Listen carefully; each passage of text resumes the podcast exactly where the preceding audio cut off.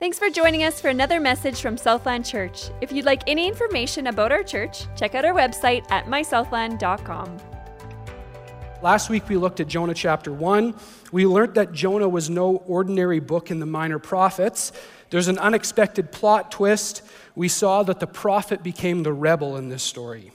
We talked about how everyone goes through storms in life, and these storms are sent by God to test us, to refine us, and to keep us on the path that He has for us. The Bible has a word for this, and it's called discipline. God loved Jonah enough to send a storm in his life, and God loves us enough to send a storm at times too. Some storms are a result of sin in our lives, and that's discipline, but not all storms are a result of sin in our lives. Some are just hardships, suffering sent to test us. And this week, we're going to attempt to make this grand feat of covering the rest of this wonderful little book of Jonah. And of course, I know that two weeks is just not enough time to unpack everything that this book has to offer, but I have some really great news. It's that this book isn't going anywhere, it's going to stay tucked away in our Bibles. Somewhere between Genesis and Revelation, we can always go back and dig up this wonderful little book and ask the Lord, How do you want to speak to me? How do you want to continue to shape and refine me as a follower of you through the book of Jonah. Pretty great, hey? So, to start today's sermon, we need to revisit something that we talked about last week, and that is hardship and suffering. Because that plays a big component, that's a big component of this book of Jonah, is what does the Lord want to teach us through hardship? And so I thought it would be really fun. Do you guys want to hear an amusing story to start today off? I'm using story from my childhood. Okay, awesome. I'll give you just a little bit of a glimpse into what I was like as a little boy, okay? And I know that my mom's in the room this morning. So you're going to hear exactly why my mother deserves some sort of medal or trophy. I, like, I'm serious. She really does because of what she had to put up with with me. Okay, so I'm going to share with you a little bit of a story called Kleenex on Fire. Okay? I remember it vividly. I was probably eight or nine, and uh, I was sitting in the living room. My mom was uh, sitting in the dining room, and she was on the phone. And this was back in the day, kids, when phones were these strange machines that were wired into the wall. It was really weird. It's a crazy time. It was a dark time where your phone didn't go everywhere with you. Uh, but my mom's sitting there, and she's talking on the phone and I'm sitting in the dining or in the living room, sorry, and there's a candle burning. And I am taking my finger and I'm passing it through the flame. Have you ever done that? And I'm just in my little eight year old brain, I'm like, wow, I can put my finger right through fire and it doesn't burn. Like, that is incredible. That is so cool. And then logically, this next thought followed. I wonder if a wad of Kleenex would do the same thing. So I grabbed a big wad of Kleenex in my hand, I made a ball, and I proceeded to test my hypothesis that Kleenex is going to behave the exact same way as my finger. So I take this ball of Kleenex and I pass it through the flame. And then I look at my hand, and there's a ball of fire.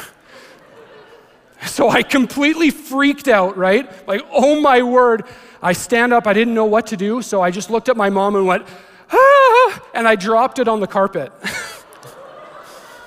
Because that's what you should do in that case. My mom, what proceeded to happen is my mom obviously frantically dropped the phone, ran over to the dining or living room, stamped it out. It left a big burn mark in our carpet. Um, and what do you think the first words out of her mouth were? Go to your room. That's right. It's the right thing. She should say that. Go to your room. So I head up to my room and I'm like completely jarred. How did that not work? You know, where you're like, I saw that going so differently in my mind. So I'm in my room and I'm just waiting and I'm, I'm sweating. My mom's making me wait a little bit. You know, the intensity is ramping up. And finally, she comes to my room and she does the most brilliant thing ever. I'm surprised I actually haven't stolen it yet. But you know what she said? She says, I'm, I'm very disappointed in you. That was very dangerous. You could have burned down our house. Yeah. She said, Here's what we're going to do You're going to get a piece of paper and you are going to write out an apology and you are going to send it to the Steinbach Fire Department. And I went, oh, no. I'm like an affirmation person. My wife knows this as well. So the fact of having to humiliate myself before these men and, and say, hey, this is, I'm so dumb. I just didn't think it would light on fire. So I write this note. You know what I found out years later? She didn't even send it to them. That is brilliant. Because I learned my lesson, or did I? So here's the question Do you remember a time in your life where you've done something dumb and you had to face the consequences? yeah. Perfect. Was it Kleenex? Don't put that through fire. Okay. So, we go through things like that, and hopefully we learn our lesson. But I'm sad to report that sadly I have not learned my lesson with fire. I have this unusual fascination with fire. This last year we had this, uh, this old chair, big wooden deck chair that was falling apart completely. And so I'm like, how am I going to get rid of this thing? Like, I don't want to haul it to the dump. So me and the boys in the backyard made a big fire. I just placed the chair right on top of the fire. Next thing I know, we've got like seven foot flames in like a little backyard. I just love fire. It's cool, okay? So, the point is that I didn't learn my lesson. Now, that is the segue into we're going to go back today and look at the book of Jonah, and we're going to look at discipline in his life. Did Jonah learn his lesson? So, I really like to start off my sermon by just reading a chunk of the word to you. And because Jonah is a short book, I think we can almost get near to reading the whole rest of the book. So, all of you can go home today and brag that you've read almost a whole book of the Bible. It'll be really fun. Okay, I'm going to read to you, starting in Jonah chapter 2. I'll just read uh, a chunk of the story so that we understand God's heart here in what we're going to discuss today. So, now, uh, where, is, where are we going to start here? We'll start chapter 1, verse 16. At this, the men greatly feared the Lord. They've just thrown him into the water. And they offered a sacrifice to the Lord and made vows to him. Now, the Lord provided a huge fish to swallow Jonah, and Jonah was in the belly of the fish for three days and three nights. And from inside the fish, Jonah prayed to the Lord his God, and he said, In my distress, I called to you, Lord, and he answered me. From the deep, in the realm of the dead, I called for help, and you listened to my cry. You hurled me into the depths into the very heart of the seas. The currents swirled about me. All your waves and breakers swept over me. I said, I have been banished from your sight, yet I will look again towards your holy temple. The engulfing waters threatened me. The deep surrounded me. Seaweed wrapped itself around my head.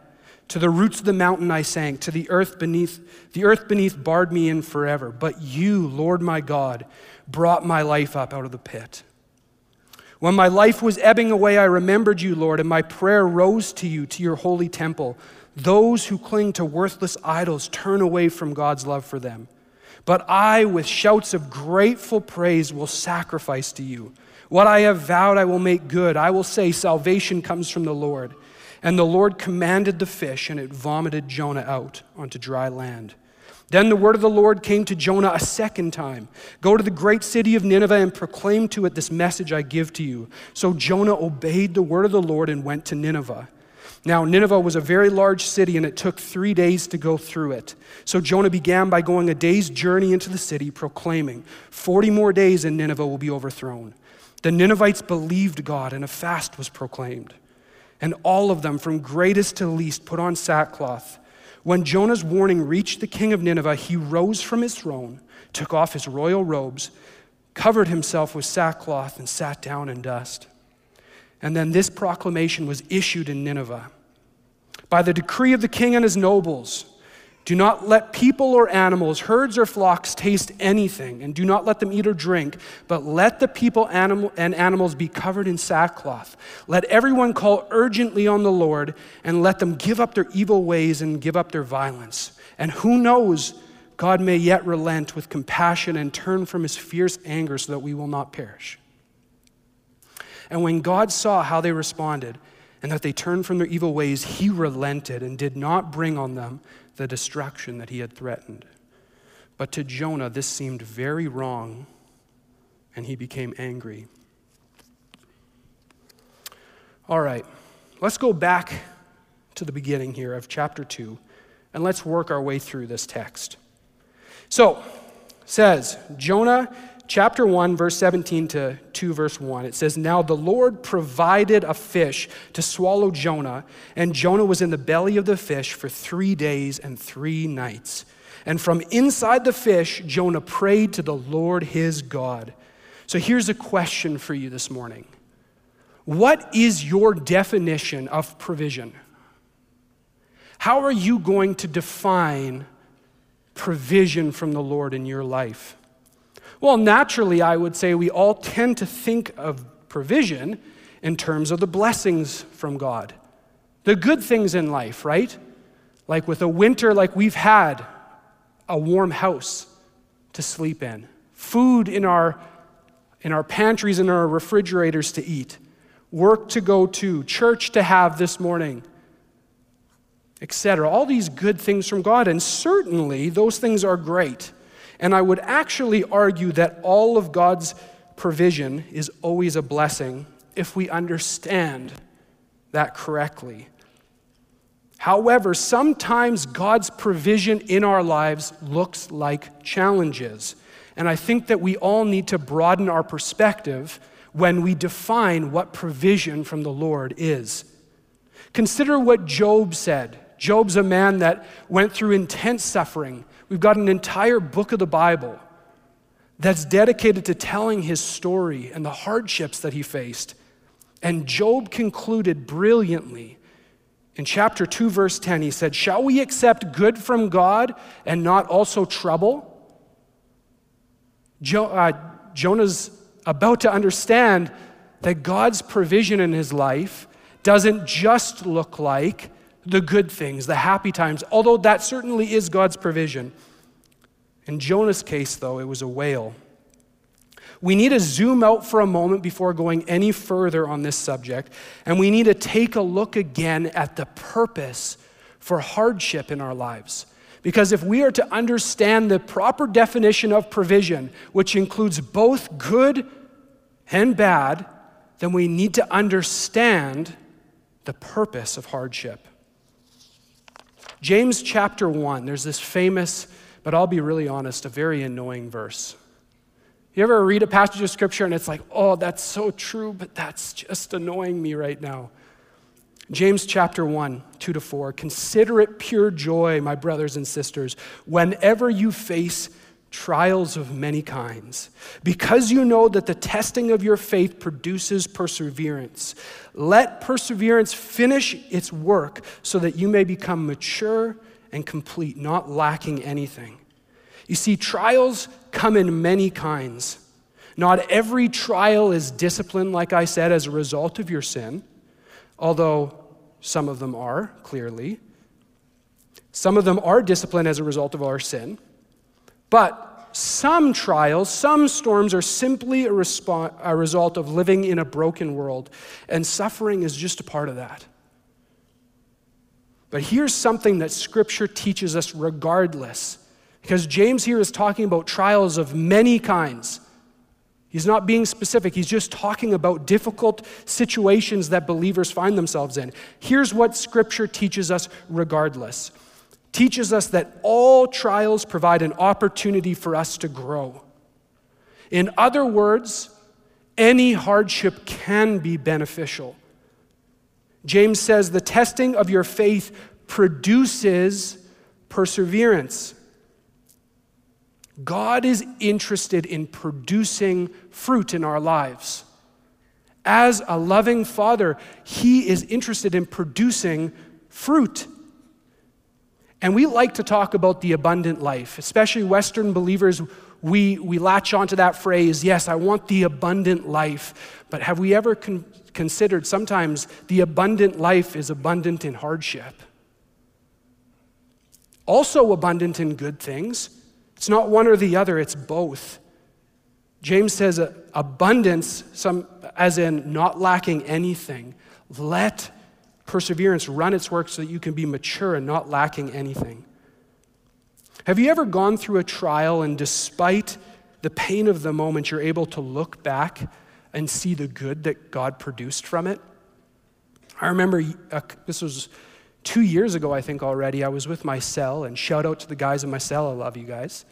Uh, and I remember we were sitting around a, a fire and we were discussing what would be at the top of your list for the things that have helped you to grow in your walk with God. Just talking about different aspects of the Christian life, what have you found to be uh, the most beneficial for growing in a relationship with God? And I was blown away when these young guys were saying, trials, hardship. When we face difficult situations, it's actually caused me to grow in my faith. And I agree with that.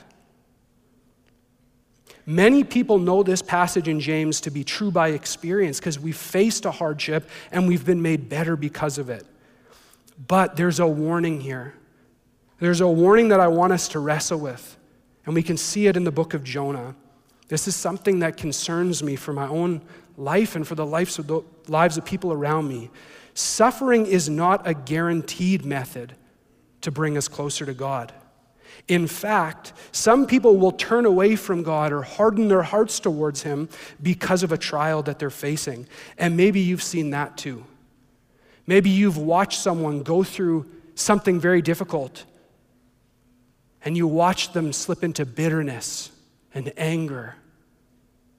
They became jaded, or maybe you have, or maybe you are currently there. You're facing something that it's bringing out this anger in you or frustration within you. And to be honest, I myself am concerned at how I have seen my soul respond to the hardships of the last number of years. There is a tendency for me to lean towards, to drift towards bitterness. You know, Jesus warned about this in Matthew 24 when he's outlining the way that the end of the age will happen. When he will return and he's warning them, there will be persecution there will be hardship. And he said, Because of the wickedness, hearts of many will grow cold. That's what Jesus said. So, yes, it is true that trials can help us to grow in our faith, but the warning is also that it's not a guarantee that they will. While a great many of the most passionate followers of Jesus that I know or that I've read about have all walked through some very difficult times and came out better, it's not a guarantee that you and I will. And I've been studying many passages on the subject of suffering. And I know that all of them point to this fact that hardship and difficulty can be something that the Lord uses to grow our faith, uses to grow our walk with Him, strengthen us. But there's always a stipulation. And that stipulation is how are we going to choose to respond to hardship? How are we going to choose to posture our heart in the middle of a storm. It's what James said. He said, Consider it pure joy. It actually takes consideration to make it, I'm going to consider this joy, instead of, I'm going to consider this really bad luck. I'm going to consider this the worst thing ever. James says, Consider it pure joy. That's a choice, it's our response. Now, I'm going to quote Lecrae because uh, I think that's cool, right? Yeah. Let's quote Lecrae. Are we going to choose to become bitter or are we going to choose to become better? That's the question. Are we going to choose to have thin skin and a hard heart? Or are we going to choose to have thick skin and a soft heart? In the middle of a storm, are we going to let things get to us easily and offend us and are we going to turn away from God in bitterness, or are we going to turn to God in His mercy and allow our hearts to remain soft before Him? Now, I'm not saying, first of all, that it all rests on us. Clearly, it's the Spirit's power. If it were up to us, we'd all become bitter because we actually we don't contain within ourselves the power to hold fast to Jesus. Those songs that we sang about this morning. It's He will hold me fast. It is His power. But in His sovereignty, the Lord has given us a choice. How are you going to respond? In humility to make you better or in bitterness? I want to go back to this passage in Hebrews. Last week we read the beginning of this verse where it talked about consider it encouragement that the Lord chooses to discipline us because he's a father and he disciplines his children for their own good. You guys remember that passage? We're going to go back to that passage now and we're going to read the, the latter part of it. Just one of the, oh, I love this passage of scripture. It's Hebrews chapter 12. Today we're going to look at verses 7 to 11, okay? It reads this Endure hardship as discipline, for God is treating you as his children. What children are not disciplined by their father? And if you are not disciplined, and everyone undergoes discipline, then you are not a legitimate, not true sons and daughters at all. Moreover, we have all had human fathers who disciplined us, and we respected them for it. How much more should we submit to the Father of spirits and live? They discipline uh, us for a little while as they thought best, but God disciplines us for our good, in order that we may share in His holiness. No discipline seems pleasant at the time, but painful. Later on, however, it produces a harvest of righteousness and peace for those who have been trained by it. We're going to just break down three fa- uh, phrases within this passage, okay? The first one being endure hardship as discipline. You know what I love about that, that statement? That is an invitation for us to endure any trial that we go through. In the moment when we're facing a storm, don't we often tend to go, is this discipline? Is this the judgment of God? I know, you know, especially when it's on a larger scale, we like to ask that question is this judgment from God? And I'm not saying that that's a bad question, because certainly we want to consider hey, is there sin in our lives? Is there something that I want to repent of? But here's the point I want to make. While it could be discipline, what I love about this passage is it simply says, endure hardship as discipline. Meaning, we have a choice to make no matter what is going on, whether it's just plain suffering as a result of living in a broken world or whether it's discipline. We can choose to endure it as discipline. And what that says to me is that means God can redeem any trial, any hardship, any difficult thing we go through. God can take what the enemy meant for evil and he can turn it for good. Amen? Means God isn't left empty handed when we go through a, a trial. He actually says, That is material I can use to build something in your life.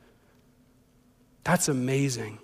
So I say, how we respond to this is yes, it's good to ask the question is this discipline? Yes, we should search our hearts. We should ask God. We should ask God. This isn't something we do for someone else. We should ask God God, is this discipline? Is there any error in me? Search my heart, O Lord. And we repent if He shows us anything. We confess our sins. We deal with them. And amen that we can deal with them. But either way, we turn to God and we cling to Him. And we say, please use this hardship to make me better, not bitter. The second phrase I want to highlight is no discipline seems pleasant at the time, but painful. Now, don't get me wrong. I'm not making light of hardship. God is not asking you to fake a smile when you're going through a storm. God's not saying, put on a brave face. Yes, we choose joy in the Lord, but He's not saying, hide your pain. God isn't looking for people who just bottle it down and pretend it's not there. When we go through hardship, we are allowed to grieve. We're allowed to ask others to pray for us. It's not about weakness is wrong. No, not at all. He says it's not pleasant, it's not fun. Kind of like when you go to a chiropractor and you know, oh my goodness, he's going to crush me. But then he does, and you're like, oh, that's so much better, right? It's uncomfortable in the moment, and that's okay. And then, third, for those who have been trained by it, for those who have been trained by it, again, I say, our response matters. It's not a guarantee, that hardship is going to produce something good in us in the same way as you can buy the most expensive exercise equipment and it's not a guarantee that you can use it. And please stop chuckling, my wife over there. She knows that I'm guilty of this, okay? I may have had a very nice spin bike that it was great for hanging jackets on. Like the handles on this spin bike were like, I don't need to buy a coat, coat rack anymore. This is perfect.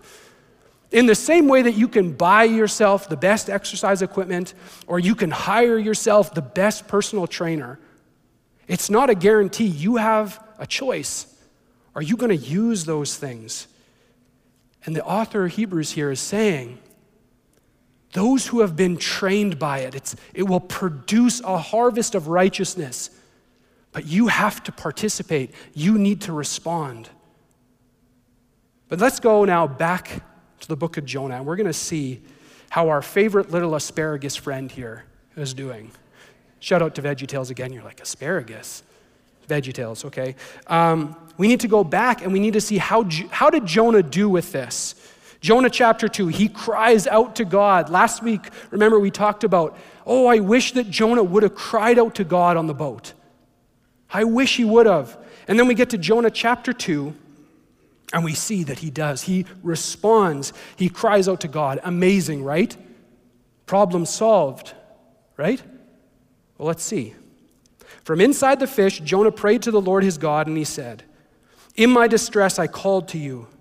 I called to the Lord, and he answered me. When my life was ebbing away, I remembered you, Lord, and my prayer rose to you, to your holy temple. Those who cling to worthless idols turn away from God's love for them. But I, with shouts of grateful praise will sacrifice to you. What I have vowed, I will make good. I will say, Salvation comes from the Lord. So, this is what we've been waiting for. All chapter one, we've been waiting for Jonah to do this. And finally, Jonah has turned towards God in repentance. And we should be happy about this, by the way. That's, that's good step for Jonah. But notice that that's not where the story ends, okay? As we find out, Jonah is still holding on to something. And I guess you could say that his repentance only went skin deep. His agenda and God's agenda still aren't lining up despite this beautiful prayer. And sometimes I wonder do we fool ourselves when we cry out to God with these extravagant prayers? I mean, pure poetry, with grateful shouts of praise I will sacrifice. I will make good on my vow. I mean, the guy had a dynamite prayer. But we see that that's not where his story ends. What happens? Jonah 2, chapter, uh, chapter 2, verse 10. And the Lord commanded the fish, and it vomited him out. Just say that again. It vomited him out. Eek. That is not something I want to imagine. But at this point, aren't we expecting to find a faithful prophet from here on out, right? That's kind of what we're expecting. Okay, he said his prayer. We're ready to see now a faithful prophet of the Lord.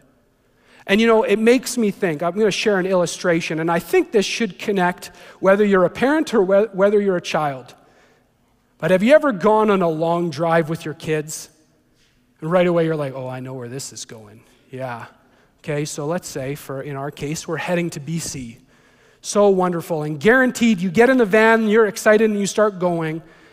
But then there's that first time where you pull over onto the side of the road because we need to have a little family chat. Okay? You're probably in the middle of nowhere, Saskatchewan, on the side of the road, and in very nice tones, you explain to your children we're not going to wrestle. It's not going to be WrestleMania in the back of the Sienna, okay, boys? Yeah, we're going to like calm down now.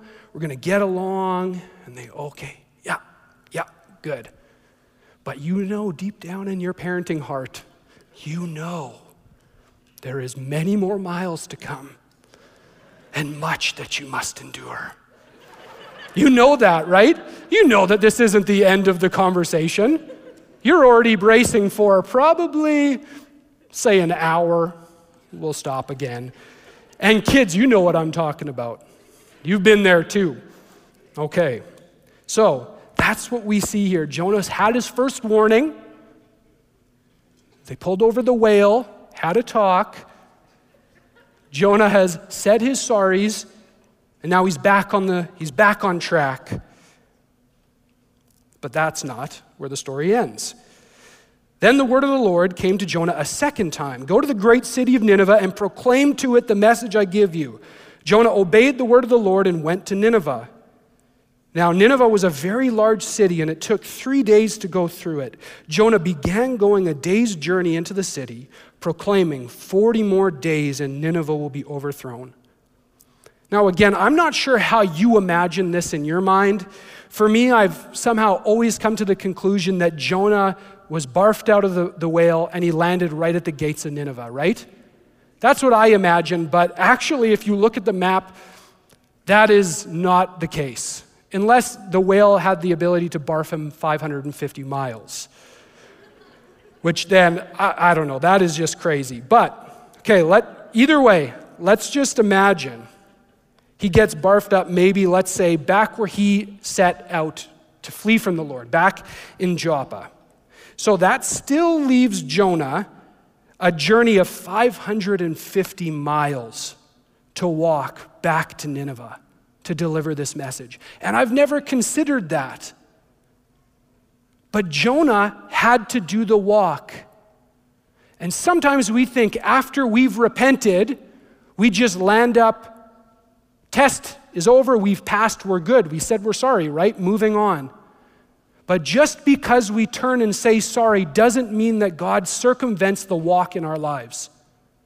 One of my favorite quotes, I'll probably share this in many different sermons to come. But I love it. It's a quote by Dallas Willard.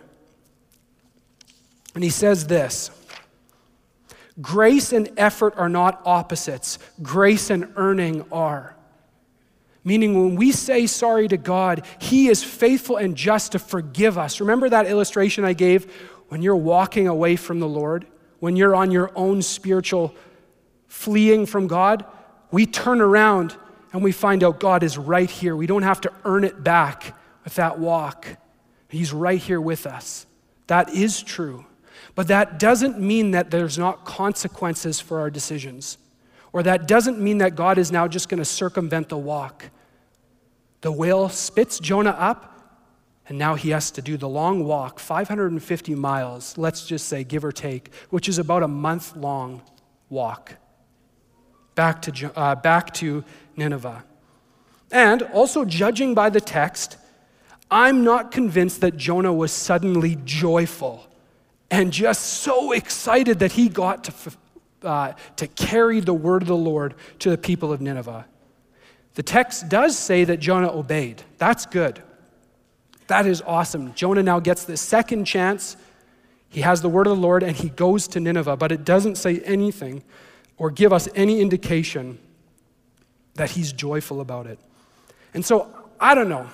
I'm just imagining when Jonah actually gets to Nineveh, if it was more arms crossed obedience like and less joyfully, with great shouts of praise, I will proclaim that salvation comes from the Lord. I think it was more like this 40 days, suckers. God's bringing judgment, peace and he walks away. That is my interpretation, what I'm reading here. It doesn't sound like Jonah is just joyful and these eloquent words. It's simply 40 days, and then the Lord's judgment is coming to Nineveh. Short and sweet. Which has got me thinking, you know, well, how do they respond nonetheless to this arms crossed, potentially 40 days? You guys are doomed.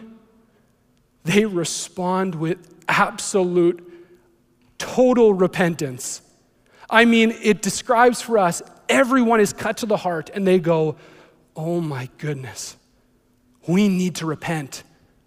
And we've got kings and peasants, we've even got cows repenting here. I mean, Jonah's word is just packing a punch. And Nineveh has completely repented. You're starting to see the humor in this book? It's the same thing that we saw with the sailors. Jonah's not trying to lead them to, to the one true God. Yet it's on that boat that those people discover God. It seems like I'm seeing a, a theme here. God continues to work despite Jonah. And God is going to continue to work at times despite us. It's got me thinking how often do we, th- do we think to ourselves, oh, God needs me? Now, of course, we wouldn't say that out loud, but sometimes we feel that in our hearts, don't we?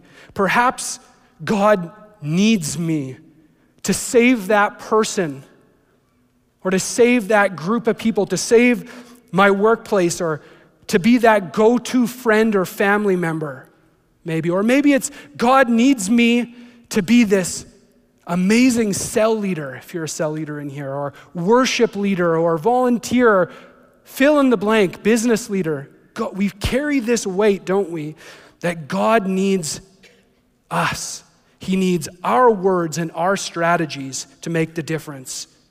He needs the number of our words, or the eloquence of our words, or the creativity of how we can say it just right. We can put it together just right so that the person that I'm listening to will have no other option but to fall to their knees and say, I need Jesus. I need him so badly. I mean, I'm being a little bit dramatic. Maybe we don't actually think this often. But I wouldn't doubt that it has crossed some of our hearts this idea that God needs me. There's this pressure that I've got to put together the right things to save this group of people, that group of people. We often tend to think that things will happen when our giftedness is maximized. But have we ever stopped to consider that actually God works despite us? many times. Despite our weaknesses, despite our bad attitude, despite our arms crossed disobedience, despite sometimes even our sinfulness, it is actually a wonder that God can use any of us to accomplish something according to his will. That is amazing. Even with a good attitude, it's still amazing. So, I want to share with you two simple truths the first one is God doesn't need us, God wants us. He wants to partner with us. And I went as far as putting a mind blown emoji in my notes that you can't see, but I can, because that is actually mind blowing. That the God of the universe, the one who spoke the universe into being, the author of creation, the holy God, wants to partner with us. Here is a verse that has always blown me away. Paul writing to Timothy, 1 Timothy chapter 1 verse 12, Paul writes this, I thank Christ Jesus our Lord who has given me strength that he considered me trustworthy, appointing me to his service. What?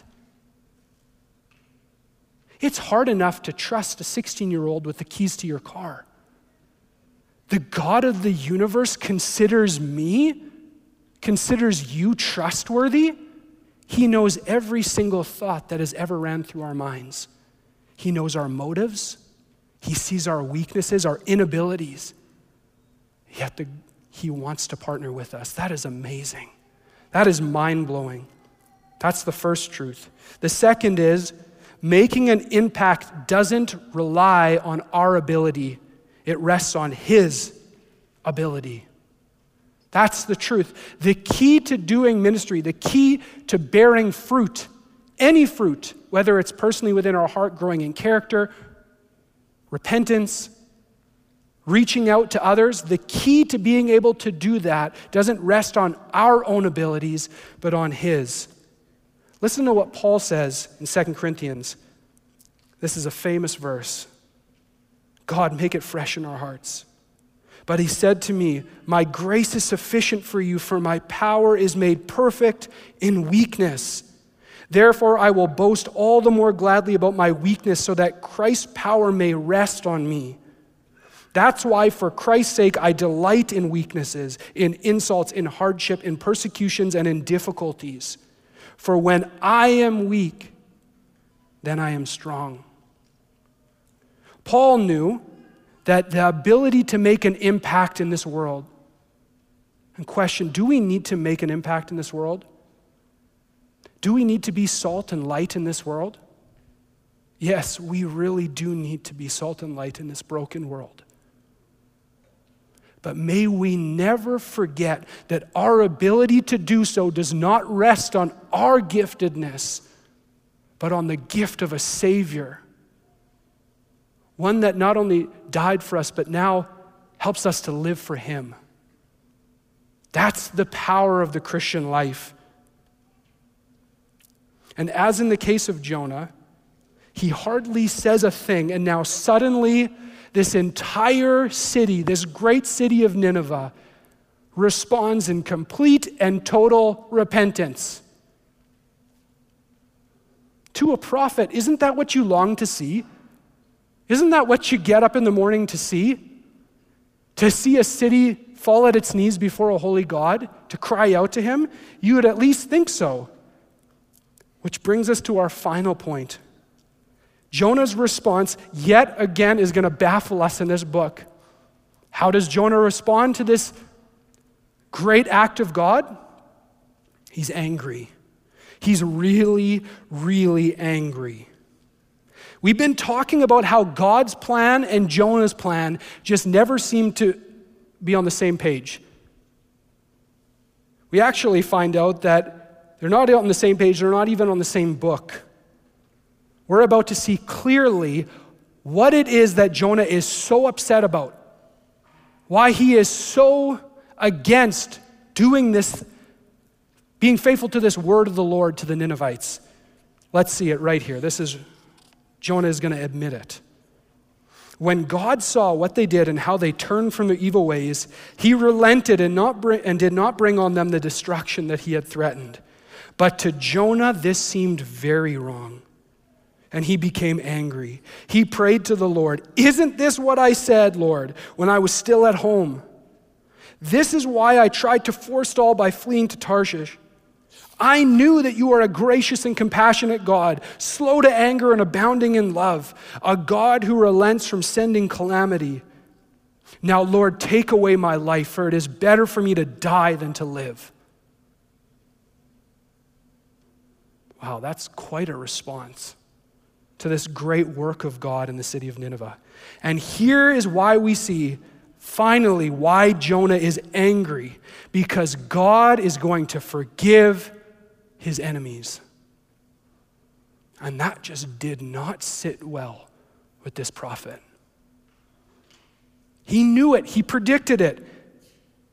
Instead of Nineveh getting what it deserves, the predictable is happening according to Jonah the prophet, the man of God, and God is going to relent and stop from sending judgment on them. In fact, this is exactly why Jonah admits that he chose to flee. It was likely that this thought plagued him all the way, his journey, all the way back to Nineveh. 550 miles he walks, and like a pebble stuck in his Birkenstock, if that's ever happened to you, the sides are designed, they're engineered to get a pebble in there and then you can't get it out. It's the worst. But like a pebble stuck in his Birkenstock, the whole way he's walking there, he's going, The Lord is gracious and kind, slow to anger, and abounding in love. And he's going to forgive him. I just know it. I just know it. Isn't it true when we quote verses like that about the, the richness of God's love and affection? That's usually something we do in a posture of worship, right? Jonah here is wrecked by the idea that this verse doesn't just apply to him, it applies to his enemies. So the whole walk there, he must have been plagued by that thought. He knew just how God would respond. He would respond with forgiveness and that upset him greatly. Now, to his defense, maybe for Jonah, it was the thought of his great and holy God being played the fool by this group of wicked people. Maybe Jonah just couldn't handle the thought of the Ninevites tarnishing the glory of God. Such wickedness And they don't even mean it when they repent. It's just tarnishing my great and holy God, the God of Israel, the one I've given my whole life to. Maybe that was why Jonah was so upset. Because his, the name of his God was in question in his heart. But regardless, what are two takeaways to conclude our time together? What are two things that we can take away from this passage? Now, I'll be honest with you. The whole time I thought that point number one, I thought that this was just going to be how it ended the book. And it's an obvious takeaway that we can have. We can't leave the book of Jonah without seeing the Father's heart for his enemies. That the Lord that we serve loves his enemies. If we want to claim the love of Christ in our lives, we have to admit that the Lord loves his enemies. For Romans 5 8, but God demonstrates his own love for us in this while we were still sinners, Christ died for us. Jonah reminds me, to be honest, of the disciples in a way. They too were perplexed by how Jesus said he was going to die.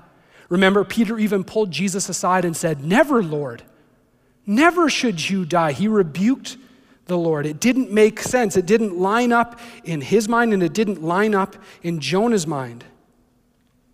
They didn't expect the Messiah to die.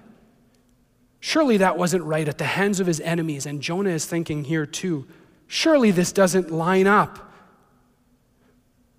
Jesus modeled to us, though, that he loved his enemies. For while he was on the cross, hanging by three nails, the Savior of the world cried out, Father, forgive them, for they know not what they do.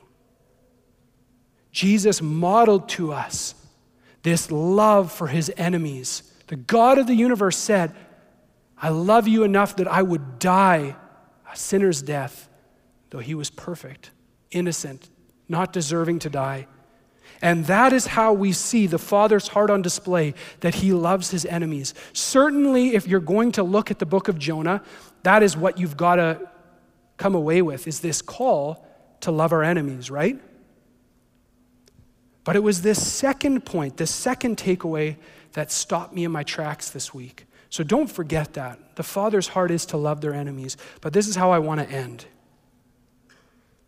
When we find ourselves disagreeing with God, we should assume that we are wrong, not Him. We need to assume that there must be something not right on our end, not on His end.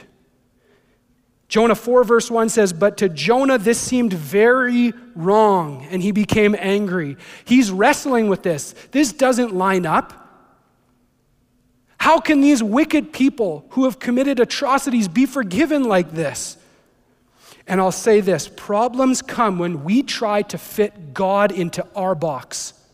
When we try, by the power of our own intellect and reasoning, to make sense of God and put him in a box that fits neatly, it just doesn't make sense. There's a problem with it. You know, I find it ironic that Jonah couldn't grapple with how a holy God could forgive wicked people, while today so many can't grapple with how a loving God could ever judge. So when we find ourselves at odds with God and He doesn't fit the mold that we think is right, we need to understand it's probably us. We're wrong, not God. It challenges our heart as we see that this prophet was so burdened. This doesn't make sense. It seemed very wrong to him. How often do we find ourselves perplexed by God or even angry with God when we don't get it? Maybe you've been hurt and you wonder, how could God ever forgive them? that person in your life that's hurt you so badly. You wonder, how could God ever forgive such wickedness? Because you feel its sting. Or you expect me, God, to forgive them? God, that, that just doesn't seem right to me after what they've done. I don't want to forgive them. Or, we are or we're wrestling with a passage of scripture that speaks about a holy God judging sin. And we can't just we just can't seem to wrap our minds around it. But you're loving and compassionate. How do I reconcile these passages that speak of your, your judgment? Or maybe you're in a storm and you ask, Where is God? Why is He allowing this to happen in my life? How come a loving father would let me go through something like this? Whatever it is, again I say, what do we do when we find ourselves perplexed by God? And this is the answer, not a comprehensive one. I'm young and I'm figuring this out, so I say it very humbly. But what do we do when we find ourselves perplexed by God? We choose the road of humility. And we must let God be God and accept that we are not. That if He is who He says He is, the God of the universe, infinite in wis- wisdom, just and loving, slow to anger, compassionate and abounding in love, then we need to trust God to be God and accept that we are not. Grasping his heart will only come when we choose the road of humility, when we choose to sit in his presence, when the questions don't make sense. It's not that we ignore the questions, but we sit in his presence and go, Please give me wisdom, give me insight, and teach me your ways, O Lord.